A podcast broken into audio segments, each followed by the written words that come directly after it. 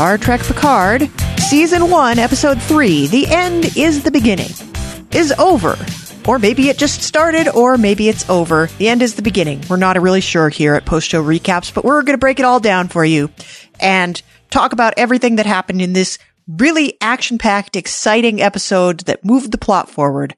My name is Jessica Liese, and instead of bringing on two holographic doubles of myself speaking in different accents, I decided instead to bring you one very special co-host and one very special guest. First of all, let's meet the man of the hour, the very special guest, Mr. Rob Cesternino.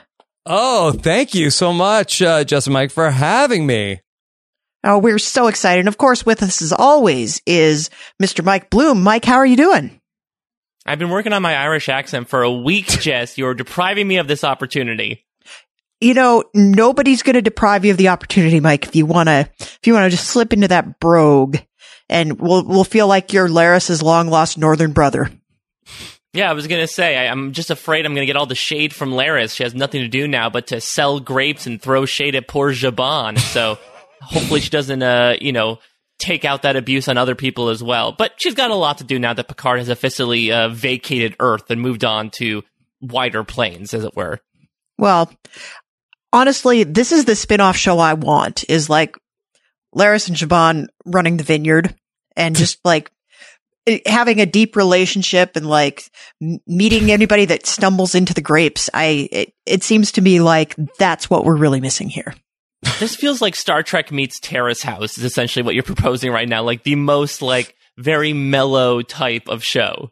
I, maybe it's just maybe it's just the mood I'm in that I want something kind of wholesome and comforting. And I feel like, despite the fact that they can really throw down when it comes to assassins materializing on their property, mm-hmm. they just feel they just feel wholesome. Yeah, uh, it's like the Romulan sideways. It it really is. I I I'm here for the Romulan sideways, but let's have everybody keep their clothes on. Yeah. But before we get into all of the amazing things that happened this episode, so many questions running through my mind. I have to take a moment to thank our sponsor.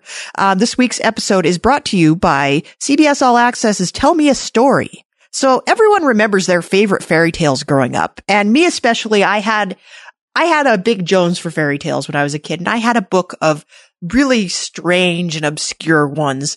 And I had like Snow White and Rose Red. That was a favorite of mine. And I had this really great one called One Eye, Two Eye, and Three Eyes. And it was these three sisters that had different numbers of eyes. It was very creepy and weird. Uh, I really feel like I'm going to respond well to this new season of Kevin Williamson's Tell Me a Story because it takes the world's most well-known fairy tales and reimagines them as a dark and twisted psychological thriller.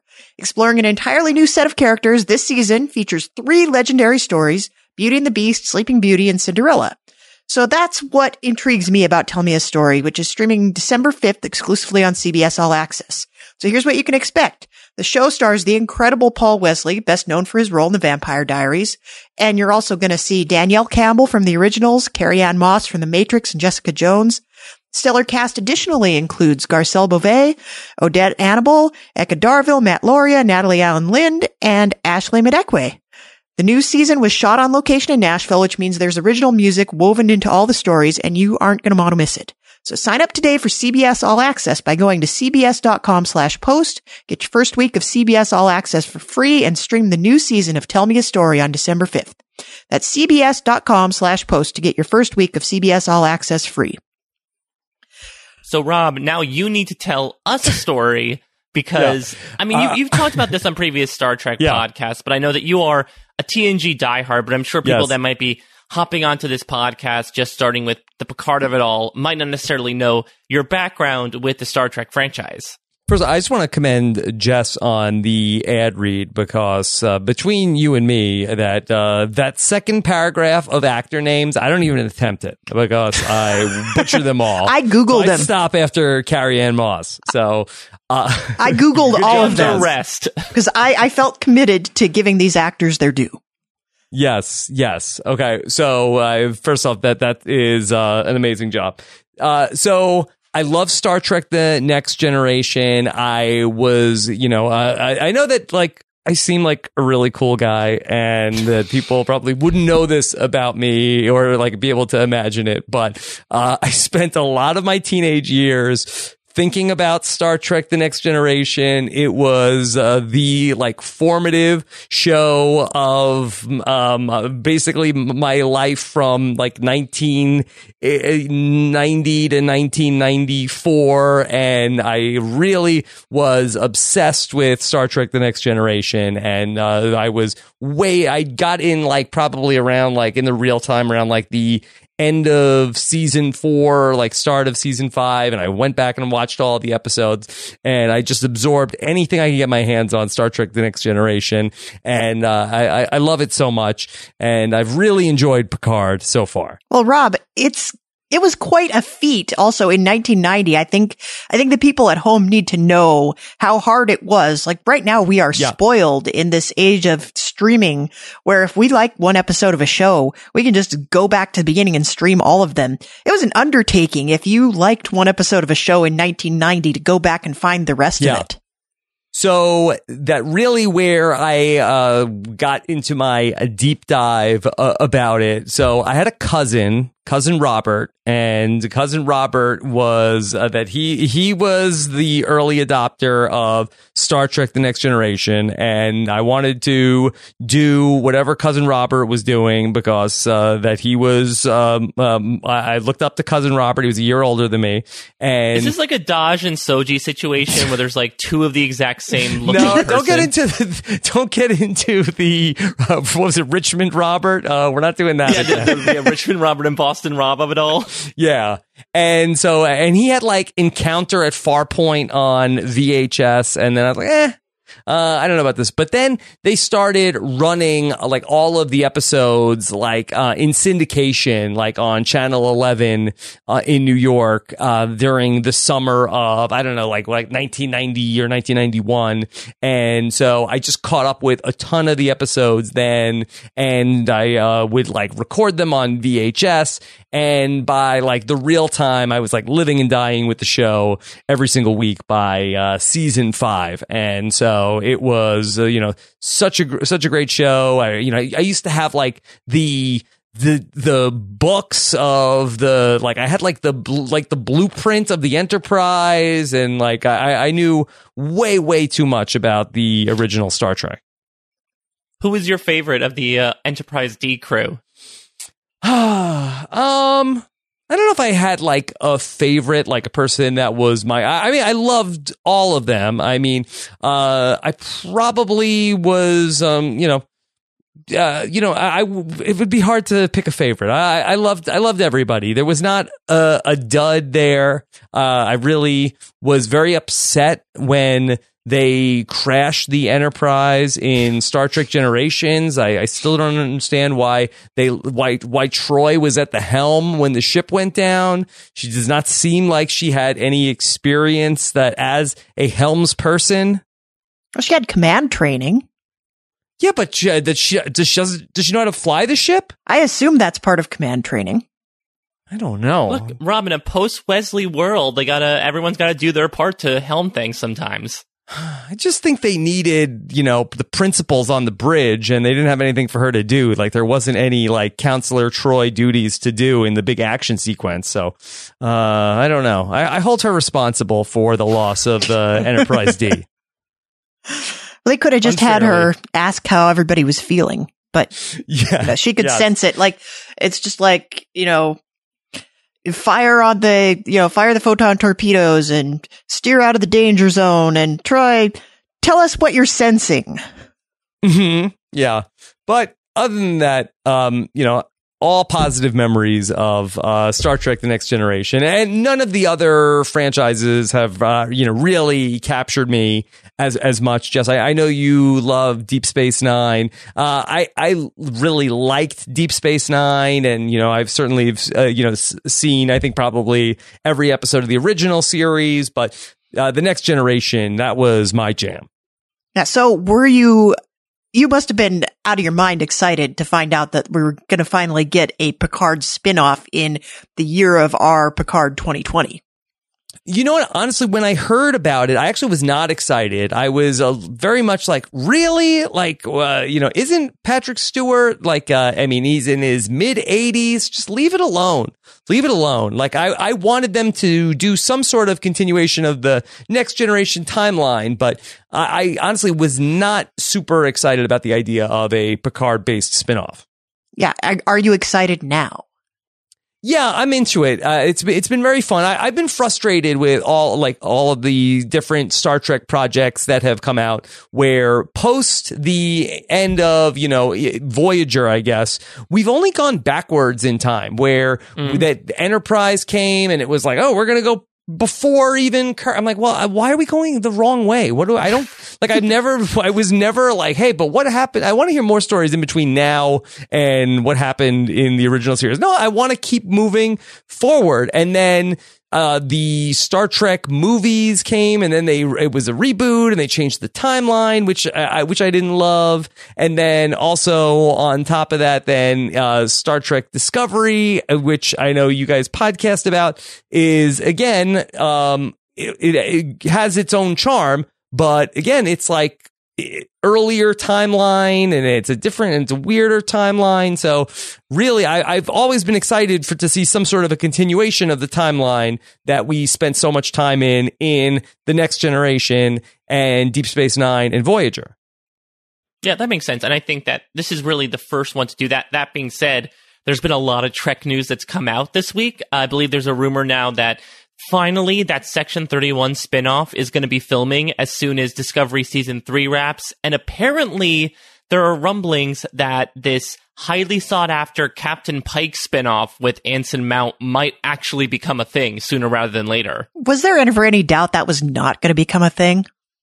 I don't know because I was really hoping that they weren't going to like blow their base load with Trek. Oh, no, no, I, no, I no. Alex Kurtzman has been, you know, pretty good at like keeping things pretty tempered. But now that like they're really starting to turn on the faucet, especially I guess with the with the critical success of Picard, I'm I'm starting to get worried that we might end up in a situation where there's going to be like a Star Trek series on every day of the year. Oh, Mike, CBS All Access is just going to be slowly assimilated and it's going to entirely, pretty soon they're just going to rename it Star Trek All Access and every show will be Star Trek. Well, I mean, it's also, I don't know if you guys heard, but CBS, uh, with the merge with Viacom, might be launching its own service on top of CBS All Access. So it might even be absor- absorbing other franchises too. CBS All Access really seems to be uh, having a lot of money. Uh, is it is is it that successful? I think they're, I think they're realizing that they're in a very crowded field. And so if they don't have a lot of really yeah. cool original stuff, they're not going to compete. So I think it's like everything is a loss leader right now. Like they're just mm-hmm. funneling money into it in hopes that word will get around and people will yeah. hop on board. Boy, Netflix really started a zero sum game. they did. It's like, it's like streaming chicken.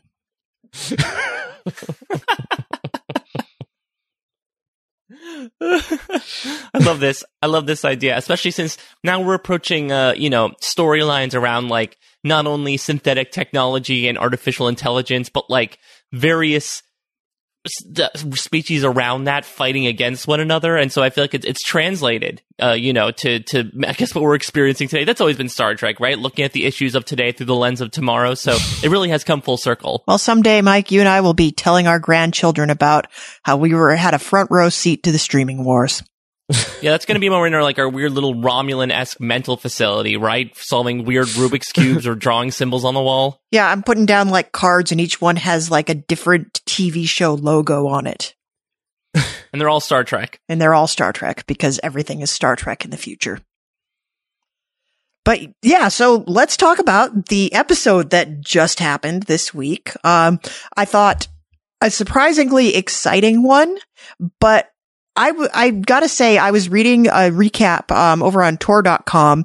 There's some great Star Trek recaps by, uh, Keith DeCandido, who, uh, has written a huge amount of Star Trek stuff. And that's Rob DeCanio's son? No, no relation, I don't believe. Is it his twin brother? It could be his holographic stunt double of speaking in a British accent for all I know. But he is a, he's a writer who's written, um, several Star Trek novels and has been like a very constant presence over the last several decades. And he writes recaps of the series. And his point was he thought this episode could have easily been the pilot. Like we could have skipped almost everything that happened in the well, first we found the pilot, Jess. He's Chris Rios. We did. And maybe that's what, maybe that's his point. Now we have a pilot in the pilot. It's an interesting point because, you know, I think that initially, uh, when they did the premiere in LA, they showed these first three episodes together. I know when the screeners were sent out, they sent out the first three episodes together because, you know, in the preseason press, Kurtzman and Michael Chabon and the cast basically said that the first three episodes are sort of its own chapter.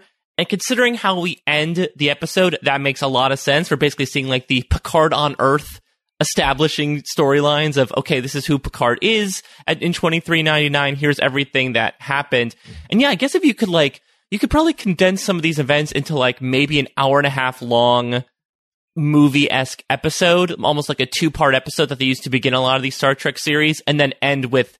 Uh, you know how the episode ends here, but I don't know. I like I like spending my time here, especially with how much plot we got crammed into those first two episodes. Like I, I want some time to breathe. And I feel like I got a bit of time to breathe this episode. I think you definitely did, especially I felt like the first, the opening scenes where we flash back Mhm. again to the Mars attack. I felt like a lot of that was rehashing things we already knew. And Mike, maybe it's because you and I read the, those comics and maybe we've been doing a lot of our own extracurricular research on this, but I really felt like I didn't learn a lot in that opening scene. Yeah, Rob, as someone who I'm assuming did not take in the uh, the do their homework and do the extracurricular material. Hey, I, I mean, listen to you guys talk about it on a podcast. Does that count? I yeah, I, I guess it's the next best thing. But I guess you know, as someone who went into this show, I think fairly, or at least a little less in the know than than Mhm. someone like Jess and I who are, devote ourselves to this. What has sort of been your thought on like the method they've used these flashbacks in? Because again, that's not really a very Star Trek like thing, but I think it speaks more towards these more cinematic takes on the franchise that Alex Kurtzman sort of brought in here with Discovery. Yeah, so I, you know, I thought it was, uh, you know, a really jarring way to open the episode last week. Um, I felt, I agree. I don't feel like we needed to see it again, uh, this time around. It was weird that we were like, like flashing back to something that, uh, you know, already happened previously, but then, uh, we like this, it was like a flashback to something we already saw to set up like what came after that to get the 14 years ago of Picard and uh, Rafi, uh, you know, where Picard was going to hand in his resignation. Now, could could you both tell me that uh, did we get any Irishman type action on Captain Picard or or Frenchman in uh, this scene? Did, did I actually they believe. I actually de-age- Yeah, they did. They Mhm. apparently de-aged a bit of uh, of Patrick Stewart, which is great because I didn't notice it, and that means that it worked well. At least Yes. it worked a lot better than back in the X Men films when they tried to do it. Yeah, but they didn't de-age his voice, uh, which I know, Mike, you talked about uh, uh, Patrick Stewart's uh, voice here in uh, the Picard series in the first podcast recap of the season, and yeah, um, he did look a little bit younger, but he sounded the same. Yeah, I guess uh, I don't know. Maybe the trauma of the Mars attack just immediately just brought his voice down a couple of octaves. Though I'm very happy that Rafi is now on the show. First off, Michelle Hurd, I think, is awesome. Like I, I really like this episode because Rafi and Chris Rios might be my two favorite characters on the show right now. Mhm. Uh, and I think the scenes with that she had with Picard, like to your point, the flashback scene was was fine in introducing the character, but what she did so well during the scene that flashes to you know her little uh, shack, vape side shack in the Vasquez Rocks, is that she really brings like a lot of weight to Mhm. those scenes with Picard, where you can sort of almost get a feeling as to their history without even knowing what happened, without knowing inherently that oh, because Picard resigned, she was fired. She really walks this great tightrope of like being simultaneously frustrated at him, really sad at him for like never reaching out to her in like the 14 years since they talked, but also like a little intrigued with what he's bringing about. Uh, but also, I just love the way that uh, Patrick Stewart says Rafi, and so I'm I'm hopeful for more episodes. How of does that. he say it? Rafi? Rafi, Rafi. Yeah, I Just I didn't mind it, but I also like it almost felt like we were supposed to feel like, oh, maybe she is really mad at him and maybe sh- there's a chance she's not going to pick up what he's putting down. And there was no chance she was not going to pick that up.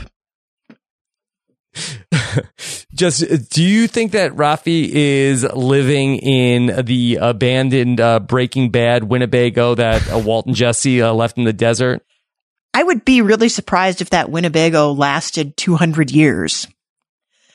And if if that's the case, though, then what is she putting in that pipe then? yeah, no kidding. I, I, I think we gotta, I, maybe it's just been like retrofitted to manufacture snake leaf. the Romulan ale crystal. Oh, it is the same color. exactly. It's it, well, except Yeah. that one's green. Exactly. It's in honor of Romulans. I know that's been a, a bit of a sticking point among Trekkies on the internet because we're gonna have Rafi vaping. We're gonna have Chris Rios smoking a cigar. Yeah. And I mean, I guess when you have you know really great medical technology in the future, you can sort of partake in these vices without really needing to worry about this carcinogenic properties. Uh, but still, it's- a weird thing considering that I believe Roddenberry was like very adamant back in the TOS days of like, no, we're not having tobacco companies sponsor the show. We're not having anybody smoke. This is a utopia. This is a future where nobody partakes in that. Mike, I, I believe that they were smoking uh, synth tobacco, which is looks and feels like tobacco, but without any of the harmful side effects. I don't know, man. Like even in Deep Space Nine, when they went back to the, when they had the 1960s Holosuite program, like Quark was horrified. He's like, what are they putting in their bodies? That's not okay. And Quark was like, Quark would sell anybody anything. So Yeah, Yeah, I, you know, I was actually just watching the episode today, Little Green Men, when Yes, they time travel yes. back to the 1940s, and uh, Quark's like, "What the hell is tobacco?" And he sees the profitability in it, but at the same time, he's like, "I feel bad that these people are poisoning themselves with it." yeah. exactly. He thought it was a good idea, though. He thought it was like, well, brilliant marketing. Um, but hey, if you want to make the future seem edgy, you got to have people smoking. Didn't you see Battlestar Galactica? Yeah, we, the Borg. We have uh, our own little plot here of who's a synth, who's not a synth. It's like the the Cylons all over again. Yeah, wouldn't it be great to see the Borg just walking around like smoking also? but then they wouldn't be able to say the f bomb. They'd have to say frack instead, right? yeah, it, it's true. We're, we're better off on the streaming service. mm-hmm. Yeah.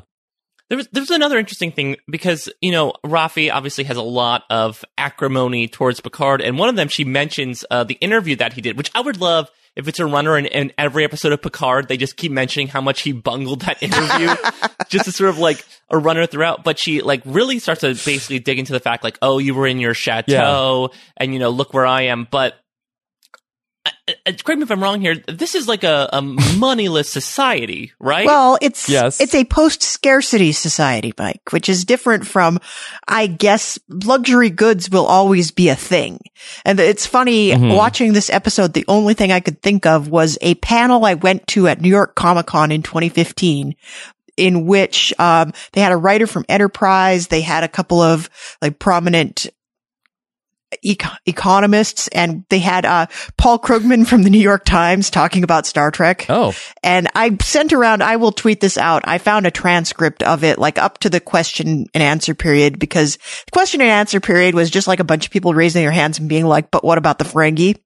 So everything prior to that, they talked a lot about this idea that everybody has their basic needs taken care of. This is like Andrew Yang's universal basic income yes. where you can have like if you're hungry you can eat if you need clothes you can have clothes you got a roof over your head but there's still only one copy of the Mona Lisa and it's still worth something so there's still going to be that element of trading for luxury and there's going to be status no matter like people will always jockey for status even if they have all their basic needs taken care of Hmm.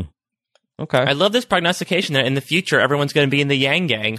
You know I I could think of worse futures and we're not That's an interesting point though, because I feel like that's something that is like there. I I do think I agree to your point, Jess. That I mean, I we should not be surprised that by the end of this season that Rafi and Picard Yeah. are going to be you know close together again. But I do feel like Rafi's sort of uh, looking at Jean Luc in a very different light, seeing sort of like how he landed on his feet after his resignation versus Rafi assumingly falling completely on her face after she got fired. Starfleet was her life, and Michelle Hurd talked about that in the writing room this week. Like, there's this whole backstory about like her parents were from the were in the Federation, and they like left her behind to pursue jobs. So she like became addicted to alcohol or synthahol and synthhacco to sort of let the, the hours go by. And so Starfleet means a lot to her. And so I can imagine that like when she got that taken away from her, not even giving it up, taken away from her, she just completely spirals into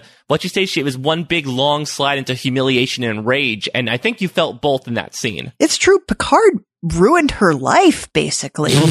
yeah, he kind of and did. he never, he never even called about that. Like, what a dick, man. Oh, I'm so sorry about that. yeah, my bad. Probably should have done Oh, that. I should have. I should have followed up. Oh, that's so stupid. Um. Also, can I just interject with a uh, non sequitur to bring up uh, if anybody's yang ganglia are tingling?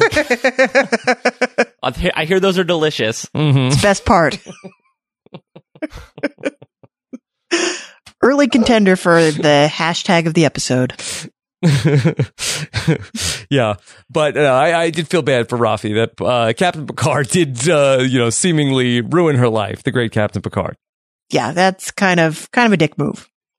Yeah. Uh, can I also just uh, ask one other thing? As Picard has become sort of like a, a polarizing figure, that how come there isn't more of a blowback towards uh, Jean Luc Picard for being Locutus of Borg? Because I ca- was thinking about this. I don't know why that this was occurring to me as I was watching the first two episodes of the series, but I mean, how many people? You know, died at Wolf three five nine. That were, you know, th- that nobody blames Picard for that. Because I was just trying to think about this, like, like let's say like one of like our decorated like military commanders, what like some sort of um, you know, was like uh hypnotized. Uh, what wh- what's that movie called? Where uh, Manchurian that, uh, Candidate. Manchurian, yeah, Manchurian Candidate. Uh, like ends up like committing an atrocity, and then it's like, ah, all right, all right. He guy was like mind control. They t- they took over. He's fine. He's fine. Everything's cool now. And nobody's ever mad at him about that. Do you think it's because he helped defeat the Borg Queen a little while back? And granted, he did not deliver the final blow. That was Captain Janeway. But like, did he was he able to earn back some goodwill in doing that? I would guess. And nobody brought it up in all the time in between those things. I, I think Sisko was pretty mad at him for Wolf three five nine. Yes. Yeah, I guess so. Eh. Nobody else was. Yeah, uh, I'm, I'm sure. I'm sure all the people in Sisko's grief support group were also mad at him, but they just Mm-hmm. it just never really came up because they were busy spinning off a new series. Um, but I, I think it's, I think it's a really fair point. I also think there were other occasions where people were assimilated by the Borg. And I think there's enough people that that's happened to at this point. And we're going to get into this a little bit later because I had to go back and do a little deep dive into some of those occasions for reasons. Um, where I think and it happened to enough people that they can say, okay, here's what it's like when you get assimilated and here's what you do and don't have control over. Here's how it feels. Maybe cut anybody some slack if this happens to them. Mm-hmm. I guess so.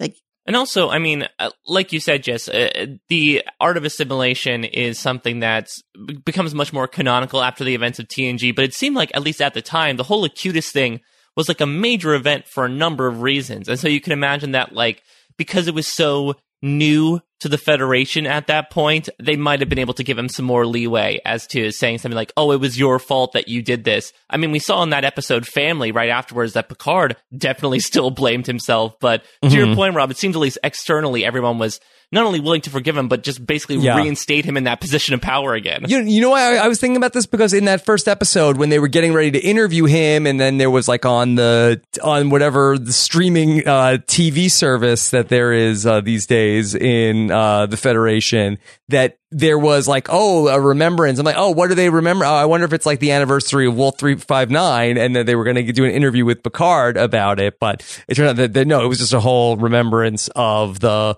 whole Utopia Planitia uh, incident. And that's what they were interviewing him about. But I, that's what just got me thinking about like, yeah, boy, nobody ever is mad at Picard about that. Well, it's interesting. It's the, I think it's the challenge of, um, something as episodic as TNG is you can't pull out one thing and say that this is the most formative thing because then where do you go story wise after that? And so it does kind of hamper them. The way that you have to tell a story in that framework is like, yeah, that was really awful and terrible. But if we keep harping on that, we can't push the storyline mm-hmm. forward. So it was amazing at the time that he got a whole episode to recover from it before he had to be back on duty. And nowadays, yeah. we, we stretch things out in arcs and we would have had, we could have taken the entire season to delve into what it was like to be Locutus. Are people mad at mm. him? Are they dealing with it? But back then it was like, everything aired in syndication and if you missed it you couldn't go back and fire up your DVR and watch it or stream it somewhere yeah you, you had to wait for it to come back around again, so you couldn't you, do that. Yeah, yeah. You could you couldn't call cousin Robert and say, "Hey, can you bring up all the tapes where Picard got you know put in front of Starfleet That's and right. railed against for his crimes against humanity?" Yes, it's and true. the producers are like, "Hey, we need Picard feeling better. We got to get him off to Sherwood Forest pretty soon." he is a merry man. He yes. will be after this. Speaking of the Borg, I mean, we we got to talk about uh, our Hugh here, uh, who obviously you know we knew was going to be coming into this season, but it was an interesting introduction for Hugh. And I mean, obviously he's going to be doing more because you'd imagine if this was the only episode that Hugh was in and you had no idea who Hugh was, you yeah. would just think he was some sort of nameless character. I only knew who he was because uh, uh freaking Mashable had no chill and was like, uh, "Here's Hugh Borg, he's back." And I'm like, okay, well, thank you for the spoiler in my in my timeline about you know uh, who was back. But I felt bad for Hugh Borg, and I, I thought I would went back and I was because I had recently watched uh, I Borg, and I was like, maybe they made the wrong decision. Maybe they should have just ended the Borg because uh, what this is Hugh Borg is like what in like middle management on the Romulan Borg cube? What kind of life is this? He was better when he was in the collective. I mean, what is better, really? Like he he has at least some underlings in this framework. Uh, when he was three of five, he was just a drone. Yeah, yeah, yeah, but they were a band fair, of brothers. The people, the people, he surrounded himself with in the collective were all equals. Here, even though he's in a position of power, it looks like everyone around him just looks down on him because he still is a Borg at the end of the day. Yeah, his life sucks. Like they should they should have showed him the shape and got it over with.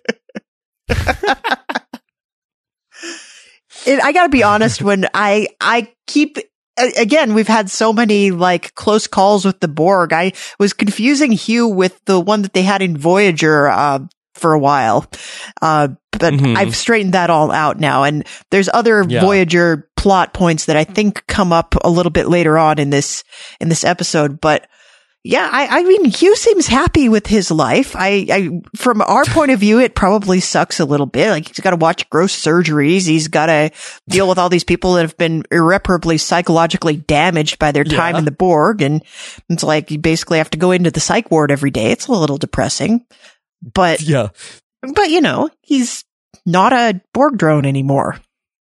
I guess so. Do you think he still communicates with Geordi?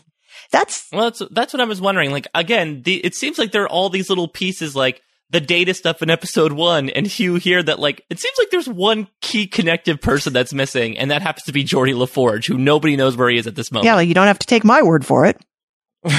that's exactly true. Yeah, exactly. I don't know what the schedule is for the Kickstarter Reading Rainbow, but maybe they couldn't match it up unless they're going to have like Geordi on a you know a video s- screen that Picard yeah. talks to at one point. By the way, I was very excited to see Data back in the first episode. I thought that that was uh, really great the way that they used him. But I did think that it was really uncalled for.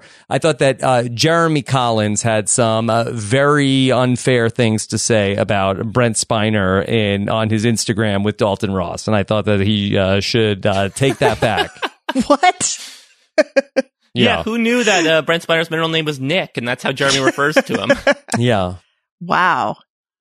Very, very shady, That- Jeremy Collins. That that is that is heavily shady. Like that's many levels. I mean, to be fair, maybe Brent Spiner thought that he it wasn't just going to be one episode. You know, he put on weight to lose it over the course of the entire season. He just didn't realize that he would be the the first one out when it came to TNG cameos. yes. I, I think Data was assuming that they were just going to CGI him into old Data, and then it turned out the CGI really was bad. Yeah. Uh, they're gonna Irishman Brent Spiner. I think he was assuming that's what they were going to do in all seriousness. And then it's like, oh, we tried that and it turned out really bad. So it's just better if you just, they will just shoot you from the neck up. Mm-hmm. Yeah. Uh, I love that was uh great to see though. I, I I loved all of it. Yeah. Do you- So then, Rob, what yeah, what are you thinking now? I guess speaking uh, towards like the soji of it all, what what do you think about this whole idea of you know a biological slash spiritual uh you know descendant of Data living on through this girl who at this point might not know that she's an android. um. Okay. I mean, I, I think it's a little bit of a stretch to you know say that this is like a real like descendant of Data, but no. Okay. I mean, I'll, I'll go along with it. Um. Can, can I give my uh really wild uh theory for the season? Yes, please. Ooh, yeah. Yes. Okay. Um, is it possible? And, and, and tell me if, if this can be already disproven. Is it possible that Dahj is actually Soji in the timeline? That did are, have we seen that the that is there any chance that what we're seeing is not the in the same exact timeline of what's happening with Picard, and that we could find out that Soji is actually Dahj before she got to Earth, and there's actually then a, a, a second sister we haven't even seen yet. I love this theory, but the problem is uh, what The happened brother and last sister? episode. Yeah. Yeah, yeah, where uh, you know, Picard saw Dahj die, told Clancy, who told Commander O, who was rocking the shades this week, who told who told Rizzo, who sexily whispered it to her brother, Yeah. who's sleeping with Soji. So I think unfortunately like that the that whole conspiracy sort of complicates the situation Yeah. to possibly being like a Westworld season one type of situation. I know, I know. I thought I was like, oh, that's so CBS All Access Star Trek, but that was the one. That was the one hole in this theory. Oh, but I've I've heard some more CBS All Accessy theories this week. Um, I've done a deep dive into into Deep Trek, and there's some weird stuff out there that I definitely want Hmm. to discuss. But uh, one of the first questions I heard this week that intrigues me is: Are we sure there's only two of them? Oh, Hmm. I have heard some stuff that with the the five queens that Data had in the very first scene of the series that either that was going to make a reference to a Q appearance or perhaps five queens, five clones. hmm. Yeah, one of them has uh, dreadlocks and glasses, and Yeah. one of Yeah, one of exactly. them, One of them has that speaks in a Russian accent. yeah, one of them is a soccer mom. Space soccer mom, thank you. Yes, space soccer mom. Uh, I had another idea for when Picard said that he had one last pitch to go, uh, you know, to Starfleet and basically say either do this plan or accept my resignation. Can can Picard conjure Q at any point? Like, well, why not? If if this is his last ditch plan to be able to try to save, you know, billions of Romulans that that might be, you know, in the danger of the supernova. Why, why not try to summon Q and see if he could help out with this problem? Since when has Q ever cared about helping Picard? He mostly like Only when Q lost his I mean, powers and it helped yeah. himself. Yeah. What about as a Hail Mary?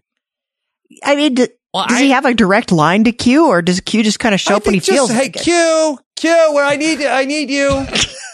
I, I was I was under the assumption that after the events of All Good Things, I think he was like, I'm gonna lay off a Picard. He Yeah. saved all of humanity. Like we're we're good right now. You passed your trial second time. Hmm. Okay. So maybe that there's the juice is not worth the squeeze, even with even being able to save all the Romulan lives. Plus, when he's running around with your former girlfriend, like that's just an awkward situation, right? hmm yeah. Um, is, is that the um What what is the the secret Romulan? Uh, yeah, I was gonna say not to, this the Vash, not to be confused with the Vash. Zhat Vash. yeah, yeah. Um, so close to being able to hit that reference, but um, for that they did mention Q in terms of when Captain Rios was talking about like, oh, the Great Picard, like the the what do we call it, the emissary to the Q continuum? Uh, I mean. That I, I thought that that was a you know a Q, a Q reference that I've never heard Picard uh, it would get a sort of Daenerys Targaryen list of titles that included the emissary to the Q continuum. Q, Q continuum. Yeah, he know he seems to know a suspicious amount of things about Picard. It's like he was reading the back of his baseball card. Mm-hmm. Yeah. Well, his reputation precedes him at that point. But yeah, you bring up a good point that like the continuum felt really only like a nuisance to the Enterprise D and to nobody else. Like it almost seemed for a few episodes like the Great Gazoo from the Flintstones, where Oh, like totally only they was. could see him and nobody else knew that they existed. But I think again, bringing in Vash for that aforementioned episode, there was also the episode where like there was the the girl that was like part continuum. Uh, like her mother was part of the continuum and like settled down remotely. Mhm. So that's when they sort of like built it out into the larger universe. But who knows? I mean, this could be a hail mary, Rob, that they bring in at the the last second to like blow up the the Romulan Borg cube or something. I feel like the writers probably have that on the wall. Like if we write ourselves into a corner and we don't know how to fix it, we do have Q in the wings. And I'm sure John de Lancie is on their speed dial. And like, what else is he going to do? I haven't seen him since Breaking Bad. Yeah. Yeah. That's right. Uh, He's singing karaoke right now. yeah, I, I do think that the, the writers probably like when they were storyboarding the season were like, okay, what are the things about Picard that we want to that we want? Okay, we got to have the Borg. Uh, like I feel like that Q has to be something that you know if they don't get into it in this season, I feel like if Picard continues on for a couple seasons, we're definitely going to get some Q stuff. Can I- can I throw out a theory as well? We're while we're piling on the theories here, because this sort of connects to like the Ramdha of it all. When uh, Soji is granted access to sort of sit down with the last assimilated uh, Romulan, because it is a little weird that apparently all the Romulans that have been assimilated are now sort of mentally impaired, or at least in a Mhm. very different state than other p- people like Q who have been formerly assimilated. And then, of course, there's the whole "she's the destroyer" thing, and uh, you know the "I I met you tomorrow" of it all, the Doctor Manhattan of it all. Uh, my theory is that, and it goes back to this idea that Soji is technically a descendant from Data. I wonder if going back to Star Trek First Contact, when Data was so instrumental in destroying the Borg Queen that time, if like Data's image has sort of been within the collective. And so when these Romulans were assimilated, obviously that part of the Borg presence in them sort of still remained. And so when a descendant of Data is sitting in front of them, that sort of like activates that part of their brains. And so it's not exactly a prophecy as much as it is like a reminder of who destroyed them before. Hmm. That's an angle of it that I haven't really thought about. And I think the the whole destroyer angle is really interesting. And the I think we are going to get some kind of playing around with time because we're seeing like there's some sort of prophetic angle to it. But to what end, I'm not sure. But I think I really want to talk about because this is the thing that intrigues me the most out of everything we saw this episode. I want to talk about the weird relationship that the Romulans have with the Borg because this has Yeah. been this has been the case like pretty much since we first saw the Borg. Um, the same season where we get the first appearance of the Borg on TNG, we get the Romulans showing up out of nowhere after a really long time, wanting to know what happened to a bunch of their outposts, and it's heavily implied that the Borg got them. Mm-hmm. And this doesn't really ever directly tie into each other throughout TNG. But then we have this episode, we find out that these Romulans who were Borg were part of the last ship to get assimilated by the Borg. And we don't really know like what happened to this cube after that, just that the collective Yeah. cut it off. Was there s- Right. The assumption is that this was sort of like the paperclip in the vacuum cleaner that sort of broke down the entire system. So is it something about Romulans? Did Yeah. they did they assimilate the Romulans and they're like, oh, that was a mistake, and Mhm. yeah, erase, erase, erase. So can can I just ask to back up one uh, step further because the, I really was unclear about why there there is this uh, like derelict Borg ship, uh, and I was not following Voyager closely. I know they had the whole season where they were dealing with the Borg, and I was just going off of on an earlier podcast. You guys said that that the Voyager uh, crew ended up destroying the Borg. So are all are all the Borg done, or this is just one Borg ship? Because they reference that basically like this ship, oh, it's it's like off the grid, and the Borg don't care about this. Well, yes and no. We don't know exactly what happened. And I think maybe that's intentional that we don't know exactly how the Borg have been taken down. We know that they Mhm. have pretty much either been totally eradicated or they are a non-factor. Uh, and we Hmm. know that Janeway was instrumental in that. Uh, but we really don't know for sure what the deal is with the Borg. And I think, especially while we're trying to talk all through this, like, why did this cube get cut off? Why did these Borg end? I think we're not meant to know that yet, and we can only Okay. speculate. Yeah, but what would be so special about the Romulans that they are the only species that if they get assimilated, then it completely breaks the Borg? So here's a thought that I've seen bandied about. What if the Romulans created the Borg? And whether it was intentional or unintentional, we know that the Romulans love their secrets. Perhaps they were doing some sort of experimental stuff, possibly with AI, which led to the whole Zhat Vash anti-synth movement as well. And they sort of created this weird human machinal abomination that ended up in the form of the Borg. And that's sort of, I don't know how it got all the way out to the Delta Quadrant after that, but that could be a reason as well. And going back to this idea of sort of like a family tree is that Mhm. I guess it would be a form almost of like incest if you're assimilating, uh, you know, Hey. your, your ancestors. Wouldn't be the first incest on this show. Clearly not. Yeah, I mean Yeah. that's that's a good theory because we really don't know why the Romulans hate artificial life forms so much. Maybe it's like, Mhm. oh, they created Skynet, it became self-aware, the machines rose up and they're like, oh, oh, we screwed up, shoot it into space, and they blasted into Yeah. the Delta Quadrant and hoped they'd never have to see it again. Or they said like, uh, you know, uh, put some sort of like a not a wormhole over here, and then uh, like lured it into uh, the trap. Yeah, I, uh, that's kind of what I would do. I'd find some way to fling it as far away from me as possible if I'd accidentally created Flush the Borg. it. Yeah. Sure. It's interesting. It's interesting because you know after this act, this uh, you know Romulan Ramdha ends up kind of freaking out on Soji, you know, calls her the destroyer and everything. She does eventually get subdued, but there are these really menacing cuts to all the other people in the room, and they're all sort of staring at her, which makes me believe again that even though these implants are removed, I still think there's some sort of sense of a collective among the formerly assimilated, maybe Hugh included. So maybe there's something in the future where like if there's some semblance of a Borg, they're able to sort of reactivate those that are assimilated and they're able to come back together despite any sort of independence they might have had beforehand. Well, I think Would my that include Picard? yeah, that's true. Picard could be part of that as well. That's a good point. That's why I think that's why we're going down this storytelling road. And I have to give a shout out here to one of our listeners. Um, LaRue Botha pointed this out.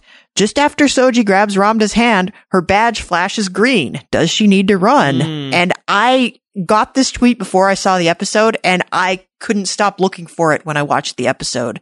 And I think it's really super clear if you know where you're looking for it.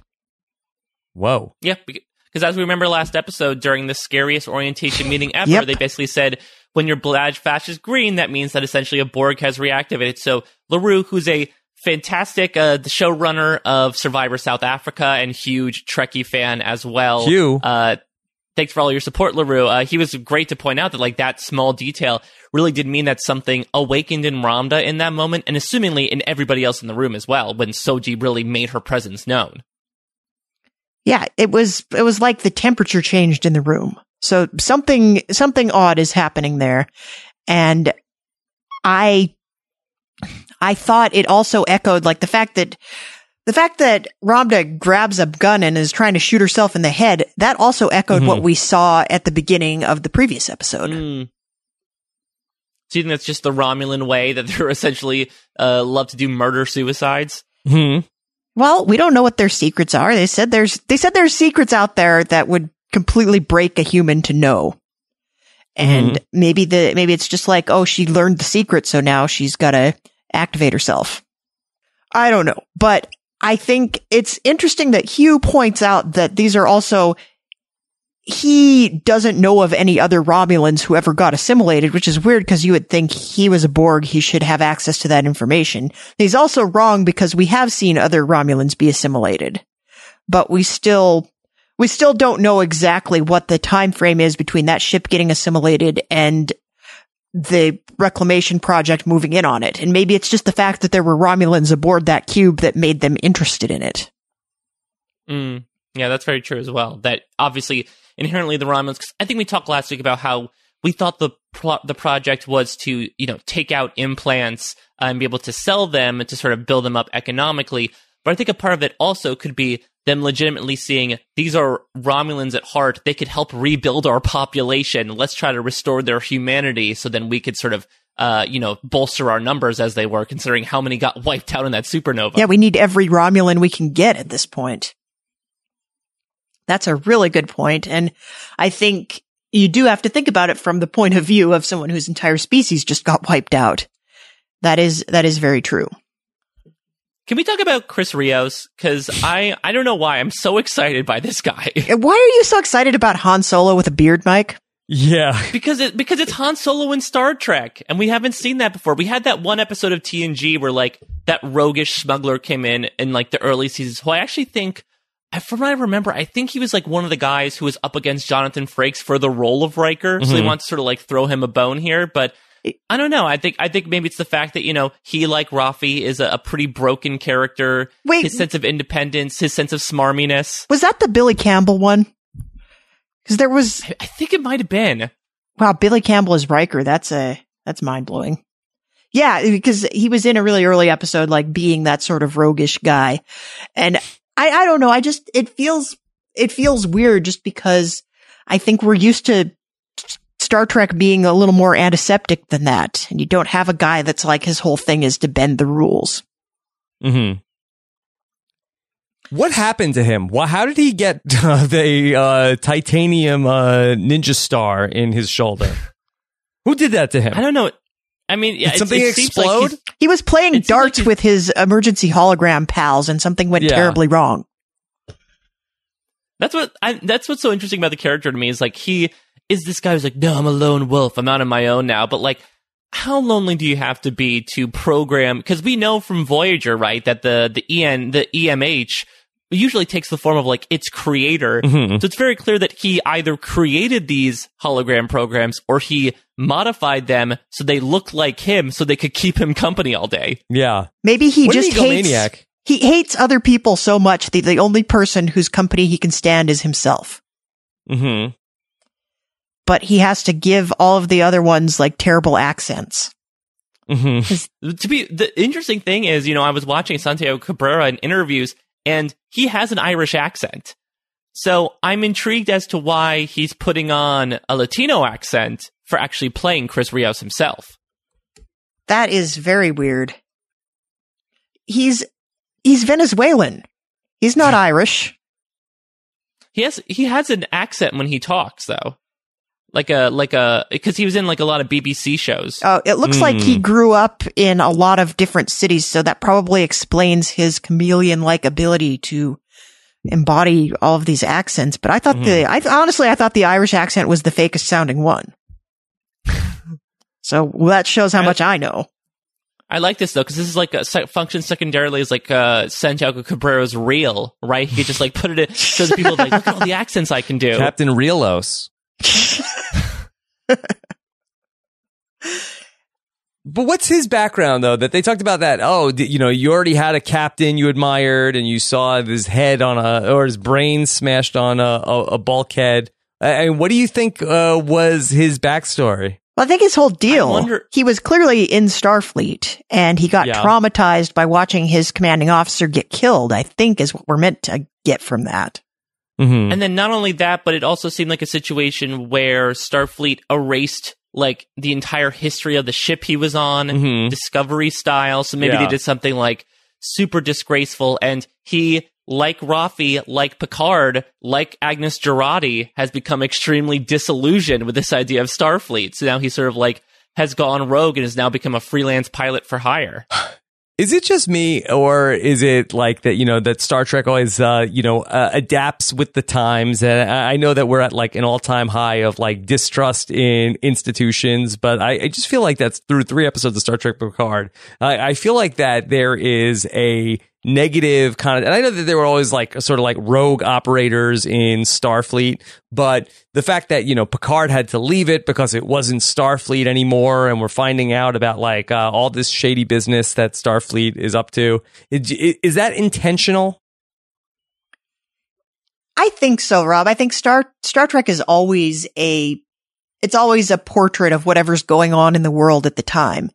And I think we're coming around to the idea that there's never going to be any true utopia. Um, Mm-hmm. not in the way that Roddenberry envisioned it. And if there was, it would be kind of hard to tell consistently compelling stories. And I think I was reading, I was reading about this uh, a little earlier today where because everybody was supposed to get along so well and like everybody was like peace and love and brotherhood and all your needs are cared for in the in the original series of Star Trek, all of the threats had to come from the outside. Mm-hmm. And that was, that's very limiting from a storytelling point of view. And so we've seen Mhm. hints of it in the other series where you have like one bad actor, but I think now it's like we know that we know that a pure utopia is probably not possible. And there's always going to be Not a without cynical. Kirk Clark Or the bees. It's true. Or the XBs. But yeah, or Dedeker. Yeah, I, I mean, I read interviews that I'm pretty sure said that like this show wouldn't have been made if they weren't inspired by things like Brexit, for example, or like a lot of the protests that have been going on, because it is a, a fundamental worldview change, like you said, Rob, where it actually kind of comes full circle back to the the 60s when Star Trek began, of you know, sort of protesting the man. I will say that I don't know how quote unquote evil Starfleet as a whole has been betrayed because we talked about this last episode that I think actually Admiral Clancy had a couple of good points. It doesn't help that conspiracy style. There are people working within Starfleet who are specifically working for this like outside terrorist cabal. You know, that Mhm. I feel like there are people within Starfleet that do have good intentions, the deep but space there are state. yeah, exactly. but then to, to Jess's point, there are still these sort of inside agents that are still working to bring down these things. But I think it's an interesting unifier of this. I mean, the, the, this quartet calls themselves the Motley Crew. The actors refer to it of like, this is very, this is very unconventional for a Star Trek crew where usually you have the banner of Starfleet to associate yourselves under. And I guess they all do, but it's almost like they're all giving the middle finger to Starfleet and how much they dislike it. It's interesting that there's only four of them.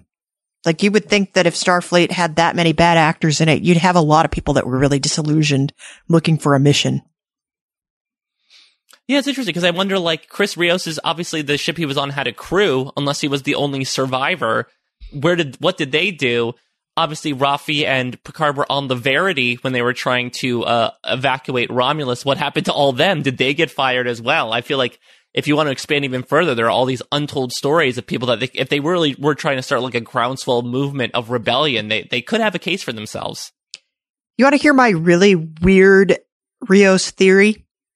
Yes. Oh yeah, Maybe there aren't any other survivors of Rios' ship because there were no survivors of Rios' ship. Uh, what if Rios himself is also a hologram? Hmm, we never did see him leave his ship. He did, he Mhm. declined a dermal regenerator and just put a shirt on over his gaping wound that didn't appear to br- bleed through his shirt. He has all these Hmm. other holograms of himself kicking around. Like, what if it's just like one big hologram circle jerk? And then he, he wouldn't worry about smoking then because Yes. it, it would have no negative effects. That's true. Totally. Um, could one hologram like turn off the other holograms? Sure, like maybe one of them, maybe it's a hierarchy. Hmm. Yeah. Or maybe this first hologram created the other hologram. Right, so he wouldn't be lonely. And because he's a hologram, he doesn't really know anything other than himself. So that's why they all look like him. And, you know, it- even your phone comes with a preset. Like we have this technology now. Like I made my Siri have an Australian accent because I could. Mhm. So Yeah. out of the box, holograms come with different accent settings. Different accents. Obviously. Yeah. It's good. Yeah, it's sort of like programming your GPS of who you want to sound like. I mean, it'll be interesting, I guess, when we get to Free Cloud, uh, which the mission sounds very, uh, it's very Star Wars, right? like when we saw the dice rolling when Raffi was looking through it, I'm like, oh man, are we going to the casino planet? Oh, no. And then we're going to meet Andy Serkis because I know that the internet's gonna, not going to like that. Yes. They're Free gonna- Cloud City. Yeah, they're going to roll up on Free Cloud City and it's going to be, uh, I mean, what's Billy Dee Williams doing lately? I think he could Rise of transition Skywalker, yeah. franchises. It's true. I mean, you got, you got George Takei doing voices on the Clone Wars. So why not? Yeah. Um, I think that uh, Kim Spradlin was uh, halfway there with her George uh, K impression the other day. exactly. She was she was just missing that one that one little bit. Maybe by the end of the game, sh- and if she wins, she'll let out an O, and then we'll, it'll finally that soundbite will finally be complete. the two of you are nuts. Um, also, I, I got 200 likes on the tweet that just says my. yeah. So oh, Welcome to the internet, Jeff. everyone is nuts. Uh, but that is a different show. And I, I want to talk, um, is there anything else we need to say about Rios, uh, at this point? Or do we want to move on and talk about Jurati a little bit?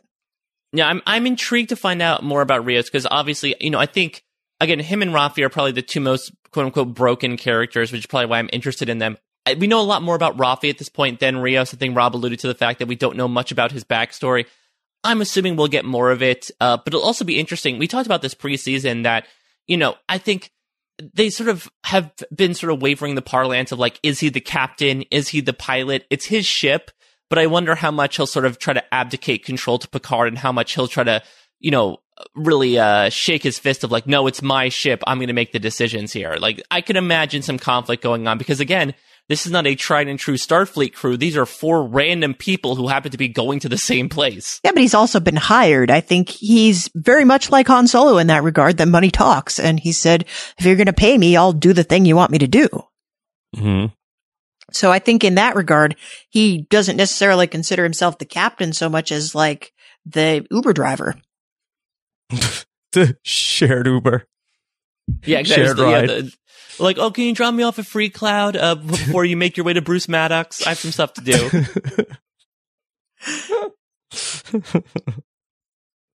Yeah. And, and I just hated the reveal at the end. Oh, look, Raffi's there. You thought she wasn't coming because she acted like she wasn't interesting, but clearly she is. And clearly we're going to have like five more occasions where she's going to be like, ah, I'm mad at you, JL. I'm not going to hang out with you anymore. Oh, but just when I thought they was, I was out, they pull me back in. I- Mhm. It's gonna, this is gonna be a recurring theme this season and I'm over it already. She's going to be coughing up in a Freecloud of synth bacco pretty soon. yeah.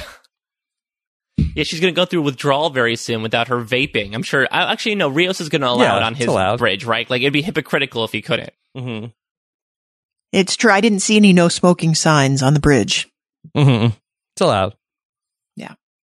All right. So Jurati, um, she makes an appearance again after not really having a super active week last week, but she's like, I want in on this crazy ride.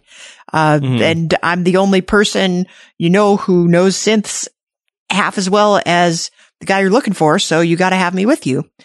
But it's very curious the timing of her appearance at the chateau because it appears to Mhm. happen right after she gets spoken to by Commodore O. And I think it's really super, super curious that we didn't get to see that conversation. I'm all in on her being secret Zhat Vash, personally. Oh. Right. Because there's this weird thing at the at the end of the episode, right, where you know they beam up and Raffi's like, "Okay, I'm gonna, we need to give you a background check," and Picard's like, "No need, it's fine." I, I feel like that's something that they're going to regret later on. Like I could very easily see her trying to sort of worm her way in, you know, uh, with Picard to try to like get in, uh, you know, on whatever scheme he's in. And it's very clear that obviously Romulans can disguise themselves very easily just by changing their ears. and I agree, Jess. It's very odd. Maybe they didn't want to like repeat information by showing the conversation between Commodore O and Jurati, but it was very strange that there was like a 10 second scene of her listening to opera, seeing Commodore O wearing her Ray Bans, and then that was it. Yeah, that was it. Then she rolls up on the chateau, and five seconds after she she shows up there, like they're murdering people. Have Like- we ever seen sunglasses before on Star Trek? I feel like only in like the the voyage home way when they like travel back to the 20th century.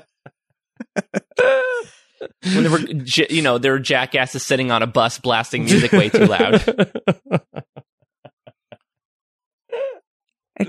oh, how great is that? it's the best. It's the absolute best. Um, yeah, I, but I think, you know, it goes back to why is everyone in the, why is everyone in this timeline so obsessed with 20th century stuff? Like Yeah. you, you have, you have Picard with his Dixon Hill novels. You have Ben Sisko playing baseball. You have Tom Paris fixing cars. Like, why do you care so much about things that happened to you 400 years ago? Uh, and this is just one more outcropping of that. Like, oh, look at these cool things people had to put on their eyes before everybody's eyes were like genetically engineered to resist the sun. Mm-hmm. Could it be something where, because we're still unsure as to whether Commodore O is like a true blue Vulcan or a Romulan made up to be a Vulcan so she could be in Starfleet? Could there be something with like Romulans being sensitive to the light Well, or something? We did And use why- we did use light sensitivity as a plot point in Discovery as somebody being not Yeah. who they thought they Mhm. were. Yeah. yeah, I was going to say that it's very familiar. In fairness, Romulans do not love the sun. That they That's have true, 'cause- major issues with the sun. They are very upset. Yeah, I I think maybe it's just like maybe that's just a thing Romulans wear because they're symbolically angry at, at all suns in perpetuity. But I think there's also there is something Yeah. about Vulcans like being extra like having like extra eyelids or something that protect them from the sun because the sun is very scorching on Vulcan. Mm. So if she is a secret Romulan, having sunglasses because she's sensitive to light might actually be a clue. Now, correct me if I'm wrong. that There's uh, two sons uh, from that that in the uh, you know R.I.P. Uh, Romulan homeworld system, right? Wa- Wasn't it like a like a Tatooine type system? I honestly Like don't Romulus remember. Romulus and Remus, like or or was it two planets? no. Remus is another It was- it was- planet. Ah. yeah, it was, it was two planets because that was the the whole uh, Tom Hardy in Star Trek Nemesis Ah. or yeah Star Trek Nemesis was like the he was brought up he was cl- the Reman cloned him and so they infiltrated the Romulans Okay. R.I.P. Romulus and Remus then. which is fine the Remans were not, Not lookers great. Not compared to the. Romulans Not great. No, no, like all the good genes. Uh, and of course, even on Romulus, there's a fair amount of variance in how you can look because you might have a forehead ridge or you might not. And we learned this episode that that's down to being a northerner or not. Yeah. It's fine. They they all fight the same. I will say that I was happy with that fight because I know in the first episode, you know, Dahj sort of says Picard get down, and you know it was a little sad to watch Patrick Stewart not be able to hop into those action scenes, but they did that here, and I love the fact that there was like no music. Yeah. it was only scored was by they were doing. It was intense, and also uh, the chateau is loaded with weapons. Of Yeah. course it They were- is. They had bl- they had phasers at arm's reach. I guess when you have you know your staff be members of the Tal Shiar, like you always have to be armed at all times. Yeah, and I did, I did like that the one time Picard tries to go hand to hand, he gets totally pwned and he has to pick up a gun and shoot people. I Yeah. thought that was also pretty true. Like I would not like it if an, if the 80 year old Jean-Luc Picard suddenly just like started roundhouse kicking everybody. Yeah. Right, then you start to get into like again the Star Trek Generations thing of you know uh, when Kirk starts fighting again, and, and you see that those Kirk karate chops do not exactly work 20, 30 years later. Um, my favorite part of this whole sequence was then with the one uh, northern Romulan that they ended up capturing, and that they end up to revive him. That Picard, for some reason, uh, I, I don't know if this is for the grapes or if this is because they're trying to housebreak number one, Or maybe they, have, a cat. spray bottle nearby that they, they they have no hypo spray to wake this guy up. They've just got a spray bottle full of water. Yeah, they have hydro spray, not hypo spray. That's what they do here on Set- Chateau Picard. Set phasers to spritz.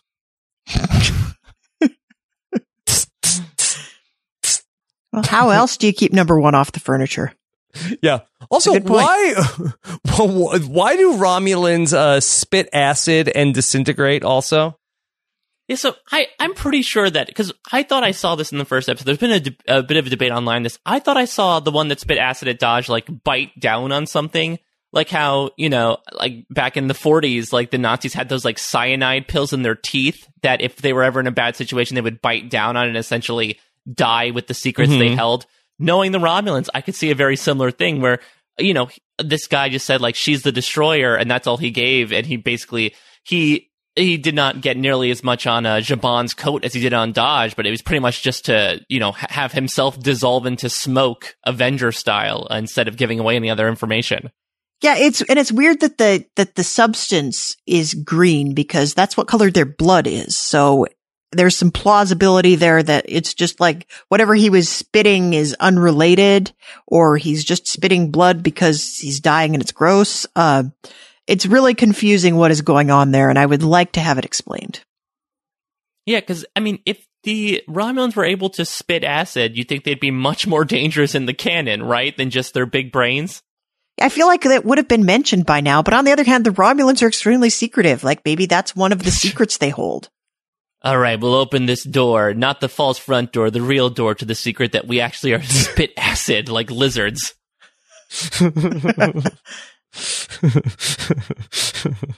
Yeah. I, I- P.S. I love the little detail that all Romulan houses have a false front door and you have to go around in the back because I feel like that tells me more about Romulans as a society than anything we have previously learned about them. but is it decorative? If every house has a fake front door, what is the point? I think some of them probably have a real front door just to keep it interesting. Like I, Yeah, I guess is this sort of like the the Vizzini in uh in the Princess Bride thing of like you think I have a back door, but my back door is actually my front door, which means the front door is actually the back door. I'm I'm double crossing you here. Well, exactly. I'm, I'm sure there's at least one Romulan that does that. But I also think that we're going to get, we're going to get some kind of payoff with that little throwaway line too. Like I'm sure we get to see like somebody's Romulan house. Hmm. Well, uh, yeah, imagine you're a displaced Romulan and you're on this planet and you have to contract somebody to be like, okay, we're gonna, you know, I'm, I decided to set down residence here. We're gonna build a house. So to start, if you could build a door that leads nowhere right on the front, that'd be fantastic. That let's start off with that and then we'll sort of work Yeah. from there. And just But get- remember, I'm paying. just get whoever did- project. Get whoever did Hearst Castle. Yeah. Um, does the fake front door, does it open and then leads to nothing? Or is it just sort of like, is it like a, a set where it just Yeah, goes- see, I, I There's a- I like to imagine like Looney Tune style. Yeah, that's exactly what I was brick gonna say. And you just walk straight into it. yeah. or a wormhole to the Delta Quadrant. That's how they got rid of the Borg in the first place. Oh, Borg, uh, please gr- come to our potluck, ring the bell at the front door, and head inside. Yeah.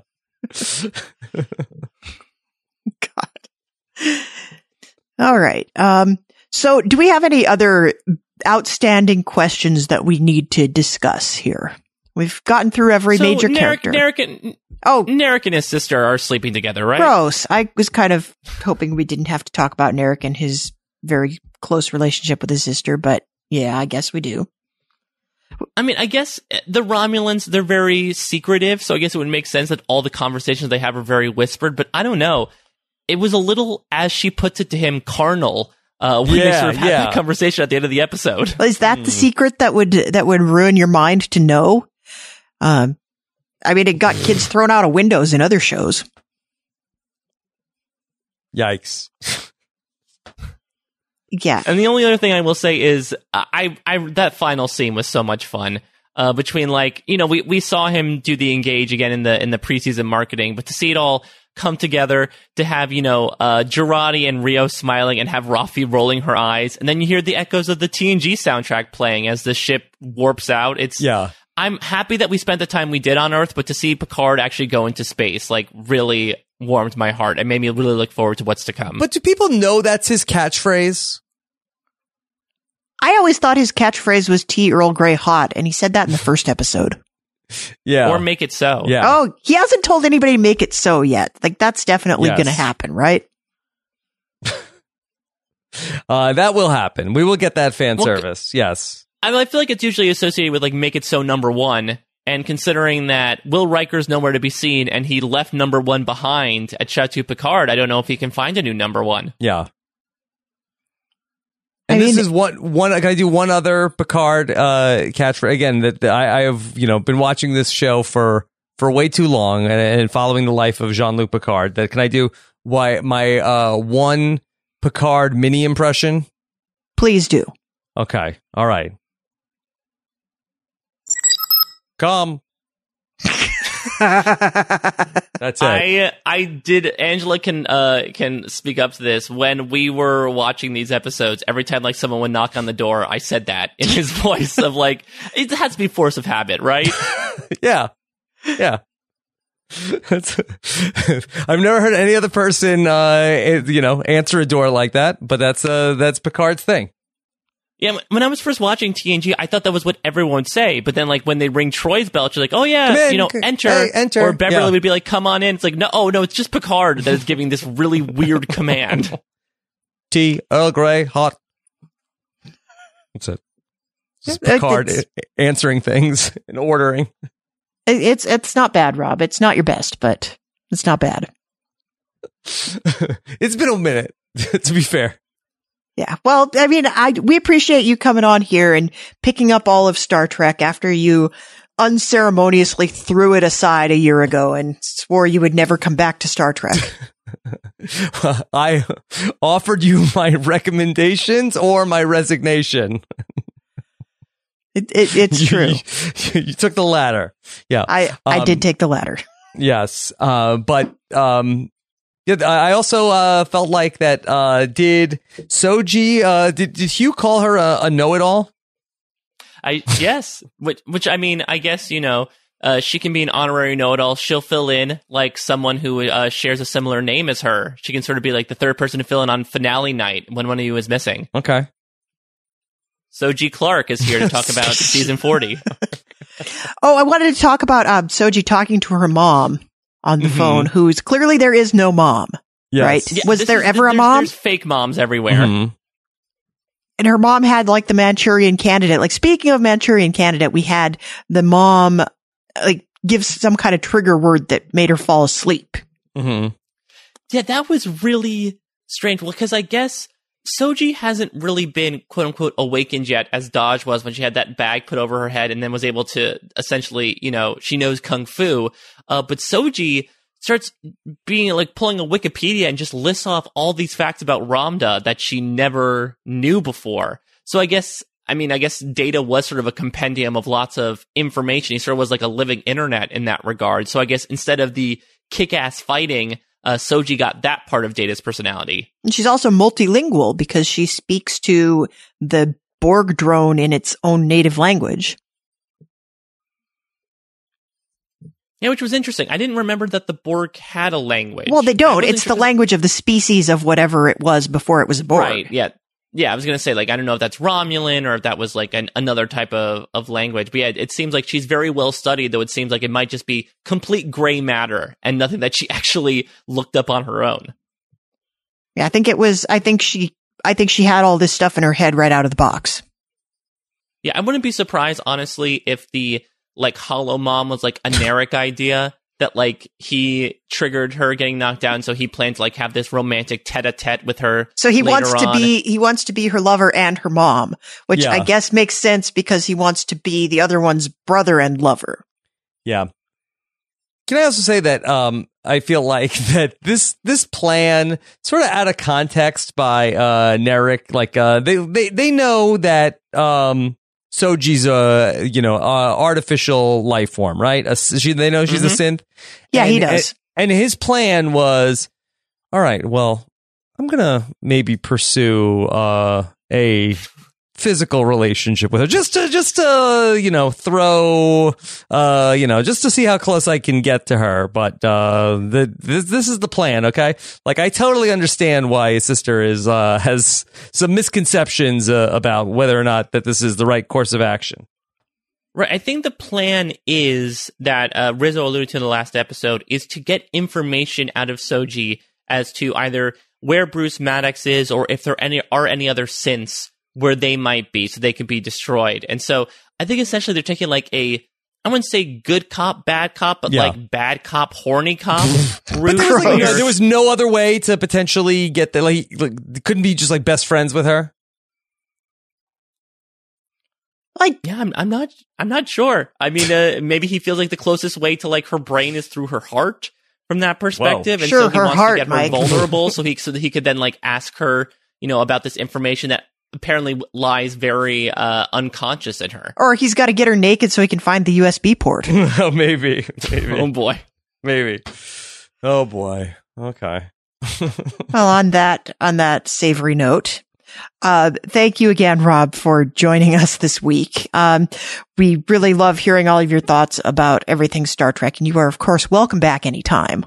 Well, I do have a lot of fun getting to talk about this universe. I, I wish I had more to add about the plot and everything that's going on, but it is very fun to be able to revisit the world of Star Trek: The Next Generation.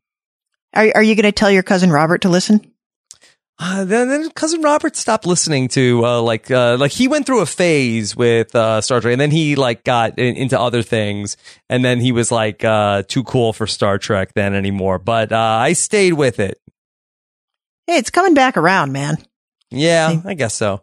I, don't know so. if I don't know if Picard is something the cool kids do absorb these days, but it sure is less of a pariah inducing thing to be into science fiction these days. Yeah, I do think that uh, the millennials and the Gen Y. I think that uh, he's their favorite eighty-year-old uh, action hero. Yeah, I mean, it's a. T- Oh, it's a who's tough his competition? category, Sylvester Stallone? yeah, exactly. Or like uh, Morgan Freeman. You know. I'm, we'll wait until we get like a Star Trek TikTok memes, and then we'll really know when we really crossed over into the the pop culture pantheon. Uh, but I really appreciated you both uh, having me on to talk about this. Yeah, we were happy to have you. Yeah, anytime, Rob. It's like it's like you're our, our podcast mom. I'll, well, I'll put everybody to sleep. That's what I do. Not the first time. It, it's hey, you know, I've I've heard people listen to our podcast to fall asleep. Actually, no, that's your other podcast that people listen to to fall asleep. it's many of them and audiobooks. Indeed, like I, I'm given to understand that Rob does quite a few other things in the podcasting world. Yeah, though Rob has been really making his own sort of like tour of the podcast. You know, he's been guesting on The Masked Singer. He, uh, you know, was was guesting on uh, some other The Real Weird Sisters. He was guesting on all, uh, making appearances on all these podcasts in the past week. to sort of- Australian Survivor. Exactly, Australian Survivor, uh, and then you're just segueing right into coverage of Survivor 40, which is going to take up a huge part of your life as well. So it's almost like the warm up into just co- a complete dash for the next few months for you. yeah. Uh, Datvash. exactly. The you're going to join the Zhat Vash soon afterwards and want to ban all the egg Twitter accounts because they're they're too artificial for you. Yes, and I hate them. Um, but um, yeah, it was a, a crazy week of. Uh, I've talked about a many different uh, assorted things. Uh, also, I have been recapping Curb Your Enthusiasm for some reason as well on post show recaps. Well, it's good. We need some more shows covered on post show recaps, and I'm sure that I'm sure it is a show with its merits. I mean, I, I heard that Curb Your Enthusiasm actually got a guy um got a guy's murder conviction overturned one time. So hmm I I can't totally hate that show then. Yeah. yeah. Um, yeah, we love the shows here on post show recaps with the uh, bald protagonists. Yeah, I mean that really is like our our mood these days. Between, I mean, I don't know actually if you call John Locke a protagonist necessarily, but he's an important character. I also wouldn't call Larry David a protagonist either. Yeah, uh, when Walking Dead starts up, they got to bring on some bald guys. Yeah. I guess the zombies are bald. They Mhm. count. Mm-hmm. I'm not sure where I'm going with that. So we know what Rob's going to be up to for the next several months. Um, Mike, what are you up to for the next several months?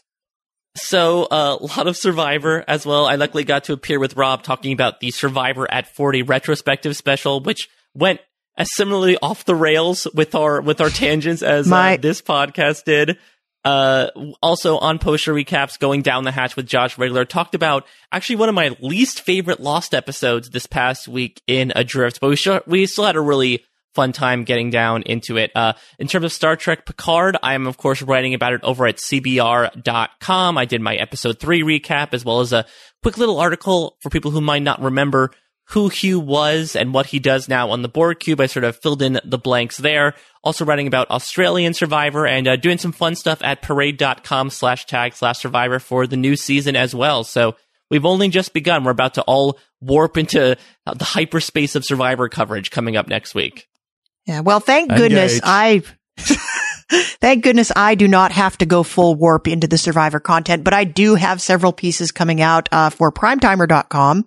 I have a piece that dropped today that kind of breaks down all of the different game twists that we can expect to see in season 40, just in case you're one of those casuals who dropped off the survivor radar for many years and are coming back into it now.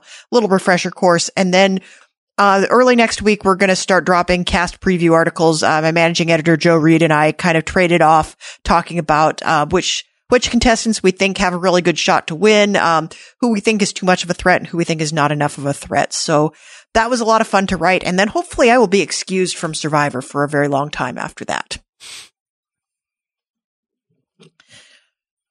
Uh, so the rest of everything else, uh, we hope you guys are enjoying our coverage of Star Trek Picard and you can always engage with us. Like, there it is again, engage by, uh, shooting us a tweet. You can tweet at Mike at Mike Bloom type. You can tweet at me at Haymaker Hattie and you can bother Rob too. He's at Rob Sure. Cesternino. and we always love hearing from you. Uh, we have a Star Trek only feed that you can subscribe to. I believe that's at postshowrecaps.com slash Star Trek. And that will bring all of the content that we're doing for Picard as well as down the road when we do Discovery. That'll be in there too. Or you can just subscribe to the general post show recaps feed and have all of our wonderful content in your earbuds at all times. Uh, there's always something fun going on here and at our sister site, Rob has a podcast. And it's just a sister site. It's not like a special sister site like Narek. Please, please. I, I'm pretty sure it's a post show recaps and Rob has a podcast in a hallway whispering to each other very closely. it was carnal. it's a very carnal. oh no! Oh no! Oh, well, this is, this is bad. This is, this is very bad. So, uh, if you guys are still, if you've stuck around for this long, uh, we just want to thank you very much for putting up with all of our craziness. And we hope that you will tune in again next week, uh, when we break down episode four. So thanks for tuning in, everybody. Have a good night.